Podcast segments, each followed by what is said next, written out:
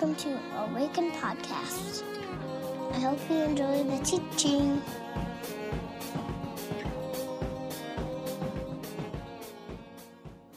All righty. All right, you crazy hooligans, uh, go ahead and find your seats if you would, please. I hope you're ready for this because I'm ready, like a prize fighter. Ah, ah. I've been off for a week. I was uh, last week. I was in the Boundary Waters, paddling around, breaking things, throwing things, lighting stuff on fire, cutting things down, all the things you do in the Boundary Waters. What we did not do, I didn't catch a single, as we referred to them, water animal the entire trip. I don't go to the Boundary Waters to paddle. Some people do. I go there because I like to fish. So, on the one hand, it was a little disappointing, but we had a lot of fun. There was a lot of backwoods kubb played. Do you guys know kubb? Next week at tailgating, I will have my kubb set out. Anyone that would like to play, I'll teach you, or if you'd like to teach me a few things, I'm a learner. Um, so that'll be fun. Uh, one update before we jump in. Some of you know we're planting a church. That's happening. Uh, June 1st was kind of a date that, that we talked about. And if you're wondering, like, what's changing, I'll say for just a moment, not much. For the next season, uh, the, the church plant team is entering phase two of planting in the covenant process. That means that for June, July, and August, they'll have once a month preview worship gatherings. Uh, and they'll continue to build their launch team and gather some people uh, together for different events. Um, I was left these lovely little posters and postcards. So if you want to know what's happening with the church plant, uh, that's there. But June, July, and August, the last weekend in each of those months, will be their preview services. And then in September, we'll have a commissioning service on the 17th here, uh, both hours, and we'll send them out. And then the next week, they will begin weekly worship uh, at the new Awaken East Parish.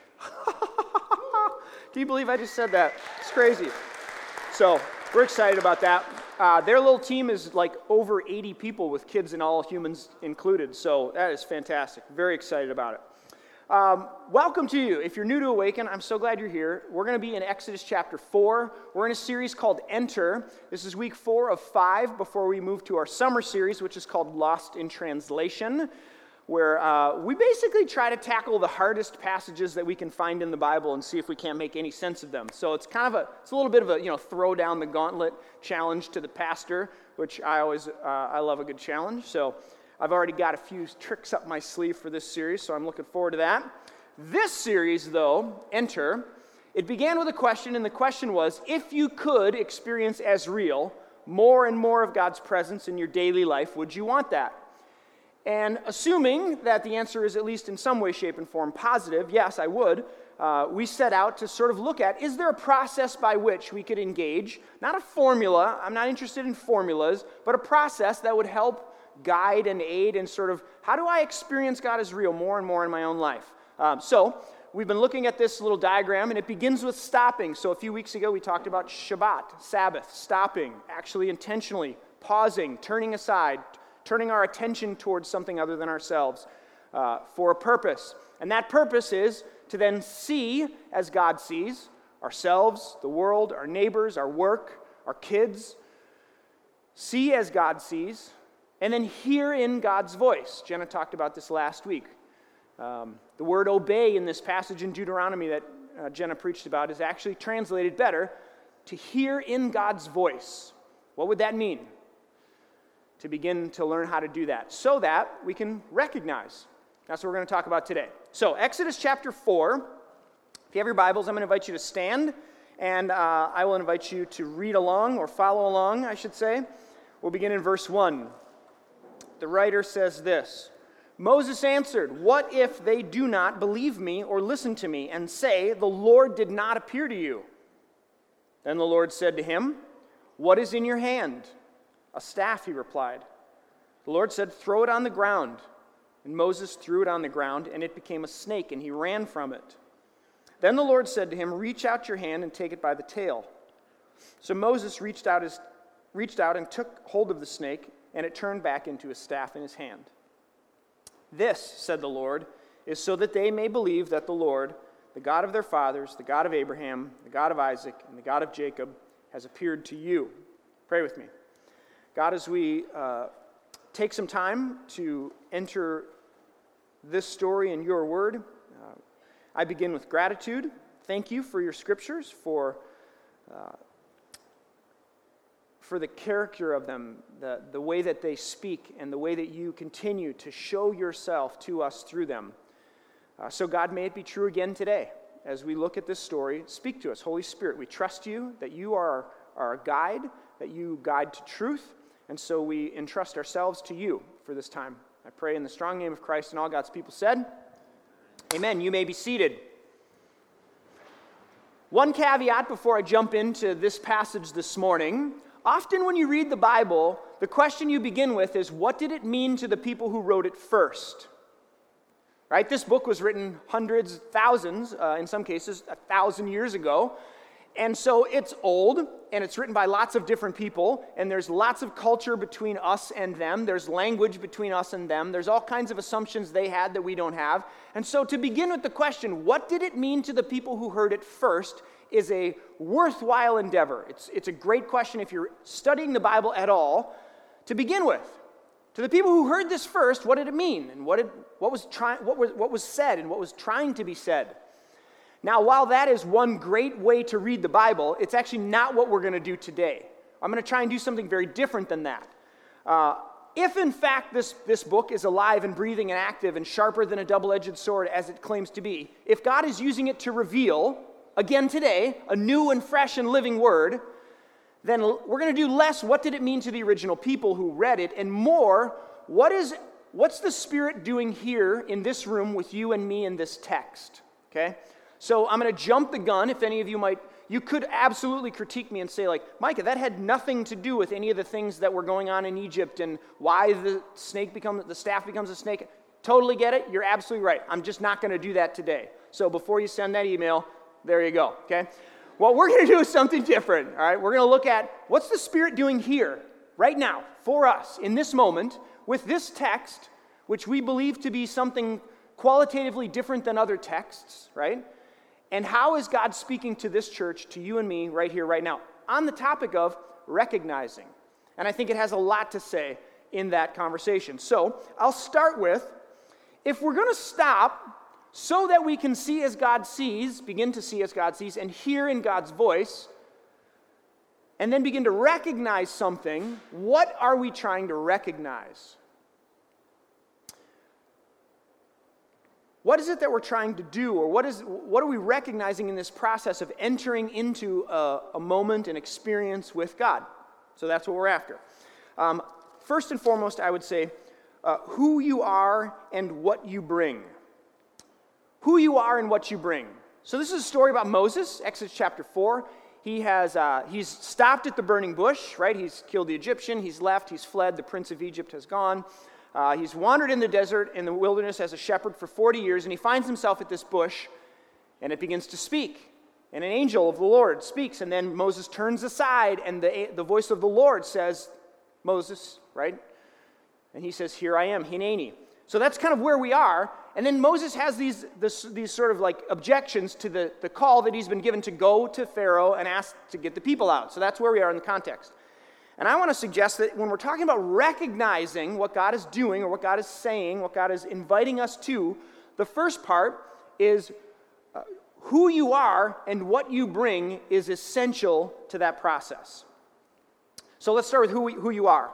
Uh, the scriptures make the case that you, as an individual, like you are a masterpiece.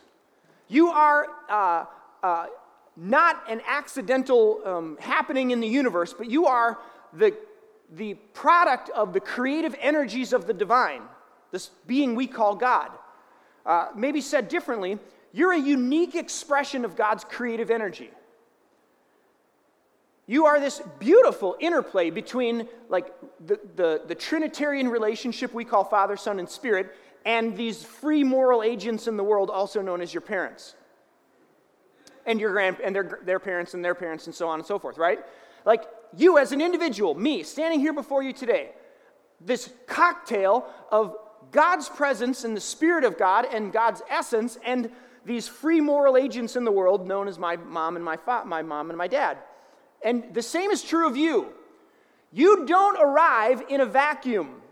You are a storied individual with a name that we address you by and an essence or a true identity that is that is inseparable from the space you occupy in the universe. Said differently, like your story and who you are at this moment here matters. Okay, when we talk about recognizing what God's inviting us to and hearing God's voice and seeing what God sees, who you are is not insignificant. I would say it matters a great deal. There's this terrible idea in Christian theology that I have often found that minimizes the awareness of self, right, or work on an inner journey because you're a worm and you're a wretched sinner, and if we can get rid of most of you and just replace you with Jesus, then all is well. Right? Have you found this before in Christian theology? Okay? I'm going to go ahead and go on record and say that that's probably not a wise thing to do. I want to encourage you to think about if you want to know who God is and what God is inviting you to do, that who you are matters a great deal. And so the people that have invested or not invested, who have been present or who were not present, the wounds, the, the joys, the, the highs, the lows, it all, as Richard Rohr would say, everything belongs. And as you stand here this morning, you are not some sort of abstract person connected to nothing. You have a history and you have a story. I want to I want to suggest that this passage, Moses in Exodus 4, it's not a stretch to say that this is an exploration about name and identity. I mean, Moses' name, do you remember this? Moses' mother, like, uh, sends him out into the water and he's found by the Pharaoh's daughter. But when she does that, she names him Moses. And in Hebrew, it looks like this, and it, his name literally means to draw, to draw forth from. So in Exodus, I think it's 2, uh, it says, He became her son. She named him Moses, saying, I drew him out of the water. So Moses' name literally is connected to who he is and who he will become. Those of us who have the, the uh, benefit of reading the story backwards, we know that Moses becomes the leader of the Exodus, the liberator of God's people, who draws them out of Egypt and through the waters, parting the waters of the Red Sea, into freedom and, well, eventually freedom, first wandering for 40 years in the desert, but then freedom. His name literally means to draw forth. So I think I'm on solid ground saying that this story is at least, if nothing else, I think it's a lot more, but it's an exploration about who are you? So God's question to Moses has a lot of layers. Literally, like what's in your hand, but who are you? Right? Moses' life before this, 40 years, he's been wandering around in the desert as a shepherd. And if you were to pick one symbol of what it means to be a shepherd, arguably, I think, again, I'm on safe ground saying that you'd probably pick a staff, a shepherd's staff. So, what's tr- most true about Moses' identity and name and vocation in life at that moment? God says, What's in your hand? Maybe you could also say, What's your name? Who are you? I've spent a lot of my time in life, uh, and some would argue I'm still doing so, trying to figure out like the core, the essence of who I am. What's your name? And I would maybe ask you that question this morning. Do you know who you are? Like, do you know where you come from? Was it uh, Springsteen or Mellencamp, I cannot forget the people I come from and the people who love me. Wasn't that one of those guys? Never mind. Do you know who you are? Do you know the people and the events and the moments along the way that have shaped you to make you the person that stands sits with us this morning? I would argue this is why inner work and a, and a journey inward is so absolutely vital and important. People who want to mature in faith cannot do so if you don't do your own work. And so to say, like, let's just do away with self and just do Jesus, it's kind of missing parts of the piece that are really, parts of the puzzle that are really important. Because then you get people who are emotionally and spiritually unaware who end up leading churches and schools and businesses and countries, and it's no wonder that it all goes crazy cuckoo, right? I, I, would encourage any one of you, every one of you, if you're serious about faith and serious about maturing in your faith, get a counselor, get a spiritual director, and do some of your own work about who you are. and why you are the way you are. Why do you respond the way you do in certain situations? It's not random, there are reasons for it. So, for me, part of my story and journey, I have this classic notorious leaving. So, if any of you have ever been in a social situation with me, people would say, like, well, the Withams are gone. Like, literally, they have left. Like, we would be eating dinner, and I'm like, all right, we're out. And I just like leave. Like, Minnesota goodbye, I hate them. They're just awful. They're the worst. If you say goodbye, you don't need to say it again. Right? Like, I get it. You're leaving. Thank you. You don't need to keep saying it. Well, somebody pointed out to me at one point, like, Micah, when, when you're in like a social setting, it's like when you're ready to go, you just leave. And as I started to think about that and process that with my spiritual director, um, I kind of had to learn how to leave really quickly to protect myself as a kid, which is totally connected to my story and my journey and my family and everything I learned from my parents, good and bad. And as I explored that, it was like, I don't want to be that person. I, I don't want to be the person who just shuts off when they're done, who becomes unavailable. That's part of spiritual maturity. It's part of maturing as a human being, but also spiritual maturity. So, do you know who you are? Do the work. There's all kinds of resources. We're trying to provide them at Awaken, but also I can put you in touch with a number of people. Somebody came up to me after first hour. They're like, I don't even know where to begin. Great, let's talk. Do you know who you are? And secondly, do you know what you bring? You do not arrive without resources in your hands. You may think you have nothing to offer, that you don't make enough money, you don't have a home to give away, you don't have you think you have nothing in your hands. And I would submit to you every single one of us has resources in our hands right here right now. It may be wounds and scars and knowledge that you gain from that and those things and those processes or those those memories. It may be that you love gardening. It may be that you have one morning a week that you could offer to someone. It may mean that you're a poet or a writer or a, an accountant or a painter or a sculptor or who knows, right? You may just have this incredible gift to make boatloads of money. The kingdom needs resources, you know. You may have a great lake cabin or a vacation home to offer to someone who might take you up on that. I once had this pastor who's like, Micah, this Justin, ownership means nothing, access means everything. We'll probably podcast the second hour. Um, but seriously, you have resources in your hands. And don't underestimate the small things. You may think what you have is piddly and it doesn't matter. And gang, every we know this to be true. Like every Hollywood movie, uh, The Widow's Mite, The Fish and the Loaves, right? Rudy, the movie. The small things matter, and they can be used. And and we've we've seen this where somebody offers something small and it changes a community, a town, a school, a business. So what is it? What do you have? What's the small thing in your hand? Do you know who you are and do you know what you bring? Right? Now, secondly, I would say, as we further explore this story of Moses, um, will you then entrust it to God and know who it's for? And this one is great for Americans, just fantastic. Part of who I am and what I bring, I withheld from God for a really long time, uh, largely as an act of comparison, because I wanted something that other people I saw my friends getting that I didn't get and anger. I was just really mad about it, to be honest. And it wasn't until I actually offered it to God in an act of faith and vulnerability to say, I'm entrusting this to you, that it only then did it become a gift and something that bore fruit in the world. Did you notice in this passage, in verse 3, God asks Moses to take which is mo- that which is most connected to his name and identity and put it down?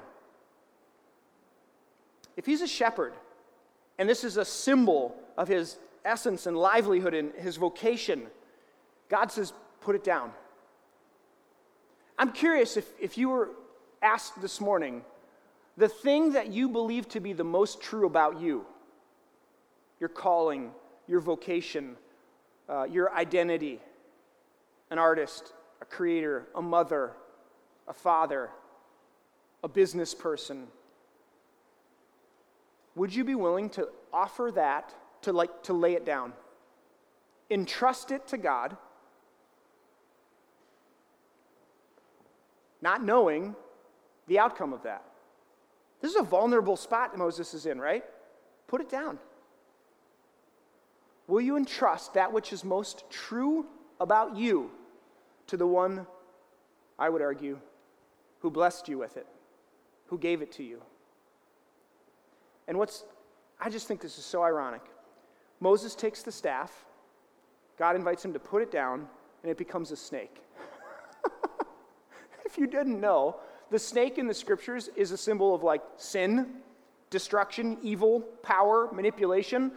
So, like, bad day for Mo, right?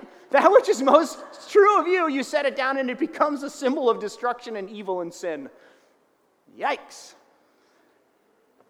It's as if that which is most essential to you can be your greatest gift and also your worst enemy, depending on how you hold it. I'm going to say that again. It's as if that which is most true about you can be your greatest gift to the world and also the worst enemy, depending on how you hold it. And it's fascinating. God says, pick it up by the what? By the tail. Everybody knows, thanks to Crocodile Hunter, that that is not a good idea, right? You get it behind the head. You, you sneak up behind it and you pinch it to the ground so that it can't bite you and kill you. But God says, pick it up by the tail. Right? Like, can you just, like, if we're doing midrash, which is kind of like telling the story between the lines, you know, we're making this up as we go. Like, can you imagine that? Moses is like, You're crazy. That's a poisonous snake. And God says, Just pick it up by the tail. I'm telling you, pick it up by. Do you know that nobody does that? Like everybody knows that if I do that, I would look like a total idiot. Just pick it up by the tail, I'm telling you. Do you trust me? Do you guys remember the trust fall? Like youth group, junior high? You know, like you get a bunch of kids and one person stands up here on this little thing. I'm not going to do this, but stands up here and you get six junior hires behind you and they like link arms and and then they create this thing and you like a timber like timber don't don't do this. Not cool. If you if you hinge at the butt, you're going to go straight through one of those holes. Don't do that. If you ever do this exercise, straight as a board, they'll catch you. Do you trust them? I, want to explore the possibility that what we have here is a moment in Scripture where God is basically just saying to Moses, Moses, do you trust me? Is God good? Does God actually look like, reflect Jesus? Or is God a tyrant on a throne with a lightning bolt waiting to smite you? Is God the, the author of all of the horrible things that have happened in your life for some plan that you don't know? Or is God as good, as beautiful, as lovely, as true, as wonderfully welcoming as this person that we find in Jesus? Do you trust me?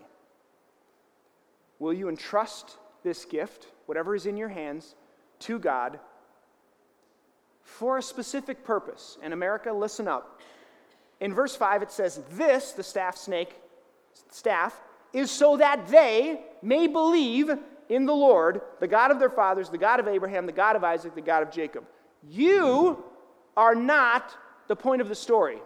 I am not the end of all of my hopes and dreams and desires when it turns in on me and I'm the last link in the chain, which is to say, like, I actually exist for myself and not for others, it's all off.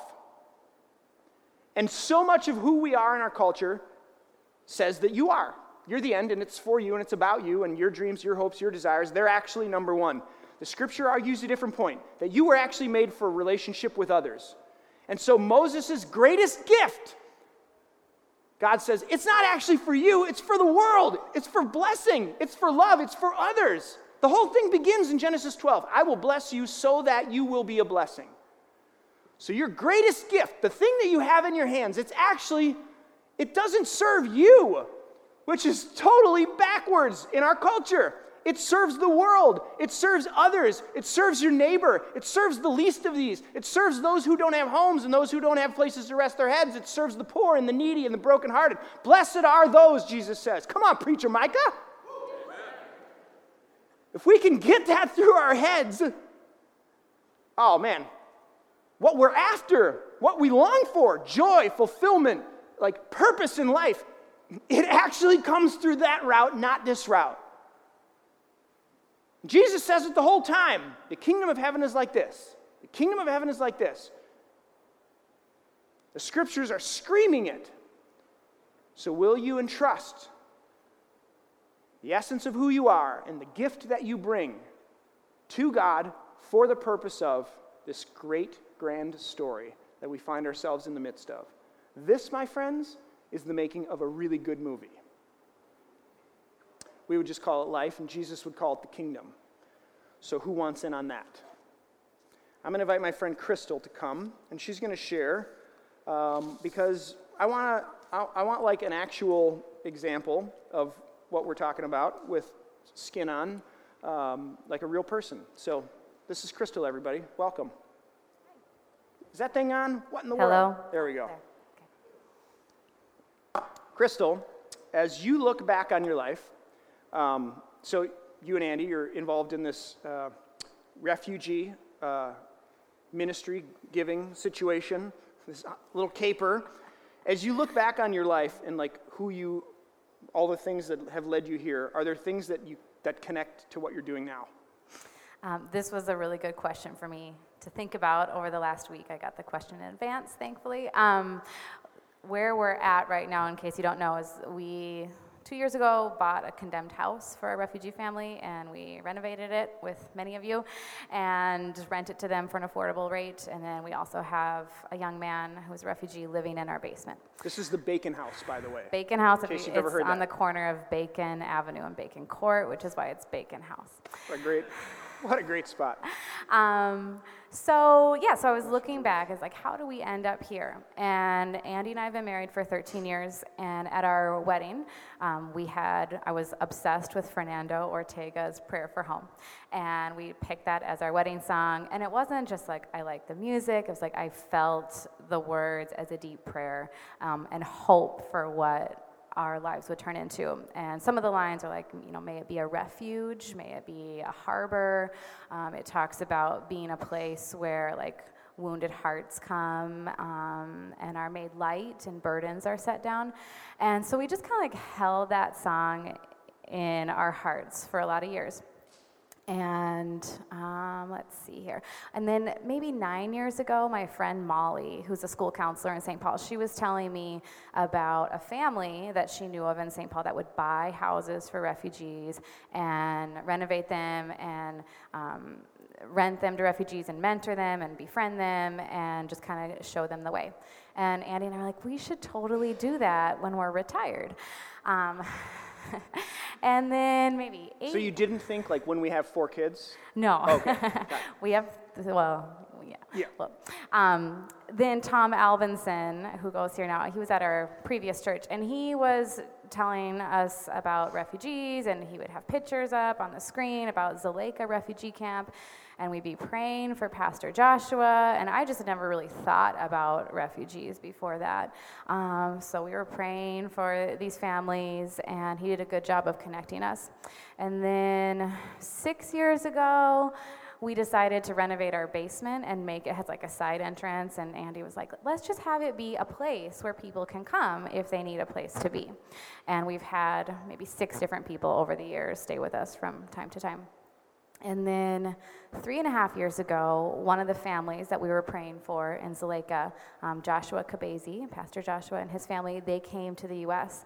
And Tim and Susan got really involved with them and just like fell in love with this family. And we're with them all the time, doing meals together, teaching them to drive. Um, and we just kind of watched and thought that is a friendship that we would like to be part of if we could. And Susan one day said, Can you pray for a better house for the Kabezi family? They have a lot of kids, they're in this tiny apartment, it's not in a good neighborhood, they don't feel very safe, the landlord is taking advantage of them. And so we decided to pray. And we also were looking for, le- for rentals for them. And we thought, this is like housing is so expensive in the Twin Cities. Um, and a friend one day was like joking with us. He was frustrated trying to get rid of his house. And he was like, Do you want to buy my house? And we're like, Well, maybe we should. Um, that one didn't work out, but we started praying for a four bedroom house by a park, by a bus stop, close to the Kepards, close to us, that was affordable. And a woman called Andy at his law office and said, I have a house I need to get rid of. Do you believe in God? Um, And what do you know? It's four bedrooms, and it was by a park, and it was two miles from the Keparts, and four from us, by a bus stop, by an Aldi, by the government center. And was like perfect. And um, we, we bought it. It was condemned, so that was the unfortunate part. But it then became this place for the Cabezes, and it was, um, you know, a, a, beautiful, safe place. And then um, in September this year, I started praying for someone to come live with us again. I just had that sense that it was time. And then in January, my friend Molly called and said, I have a senior in high school who's a refugee, and he does not have um, a place that is a good fit for him right now. Can he come live with you? And when we've had people live with us, um, our hope has generally been that they become part of our family, that they act in that way. And so we met this young man named Innocent to see if it would be a fit. In my mind, I hadn't considered like 19 year old boy i just pictured like maybe like a 30 year old woman um, so so he came and he has like this warm smile and um, he hugged us and said if i live here i want to be part of your family and so we said yeah there it is. Um, is there, uh, if this is part of who you are, uh, what are the unique resources that you guys have found in your hands uh, that you could put towards this? Um, so buying a condemned house, if maybe some of you have done it, is a messy job. Um, but Andy had had a lot of practice with some home renovation skills, starting with when he was eight. Um, he was throwing rocks at cars, and had to pay for the head, for the tail lights that he broke. And so he got his first job pulling weeds for Fred Seitzma.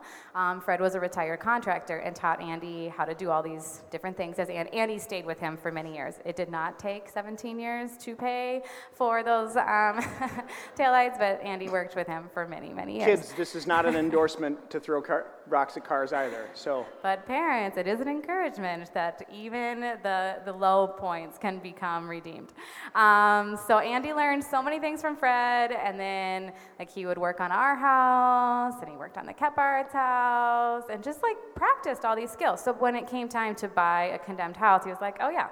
I can handle the plumbing, I can handle refinishing the wood floors, I can handle drywall, so we just felt prepared in that. Um, as far as my uh, preparedness went and the gifts that I think God has given me, when I was 19, I lost my dad to suicide. And um, that obviously was a very painful and hard thing. And that's when I learned to enter into my own pain and how to walk with other people in their pain.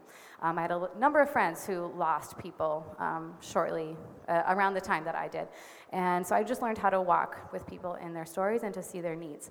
And so I think together we were able to provide um, both a physical and emotional safe place for people. And we have a really fantastic community around us that has helped support us yeah. in this endeavor. Uh, what encouragement would you give to this community on this topic of recognizing once you've stopped to see and hear? Um, so, probably one of the more common comments that we get when people hear um, what it is that we're doing is like, You guys are so great. I could never do that. Now I feel like a terrible person. Um, that is not the point. Um, and I'm going to read a little piece here from Madeleine L'Engle. Um, this is from her book, Walking on Water. And she's going to talk about feeding the lake. And she's talking about writing, but I am going to explain how I see this working out um, in connection to our stories. She writes If the work comes to the artist and says, Here I am, serve me, then the job of the artist, great or small, is to serve. The amount of the artist's talent is not what it is about.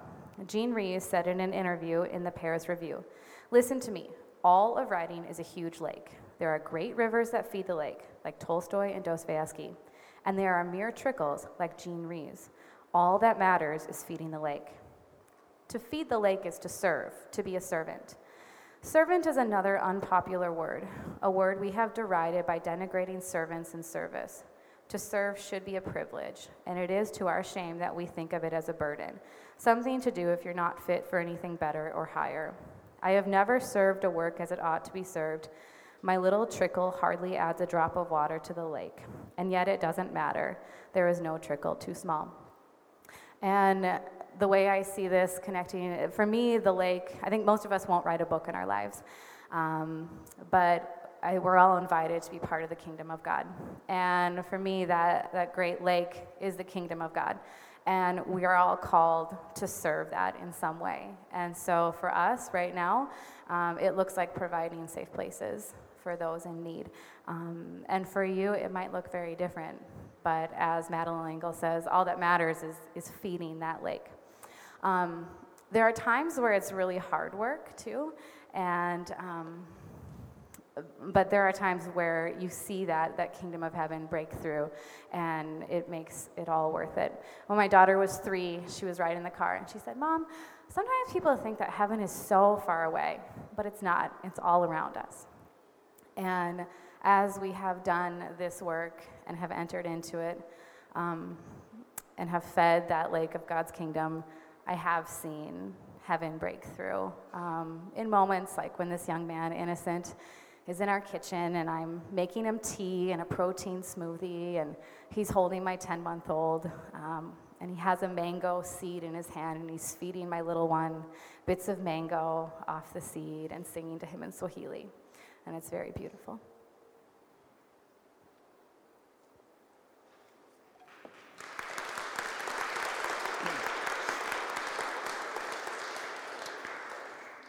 So I want to invite you to. Uh, a time of silence uh, and response. Let me offer a word of prayer and uh, do that.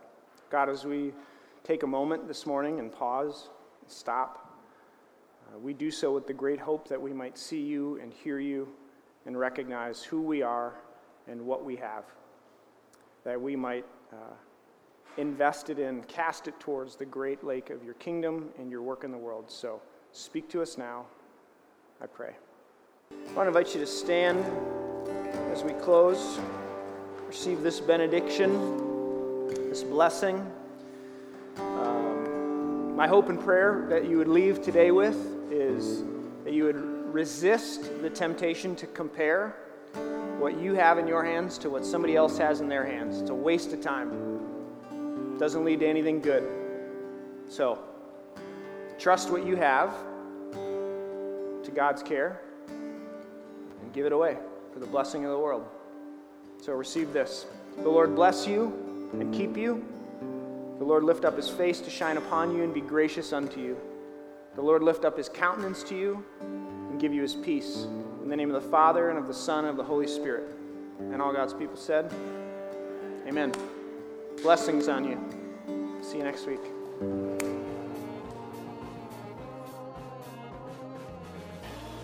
Find us online at www.awakencommunity.com or on Facebook at www.facebook.com backslash awaken community or on Twitter at Awaken Community. See you next time.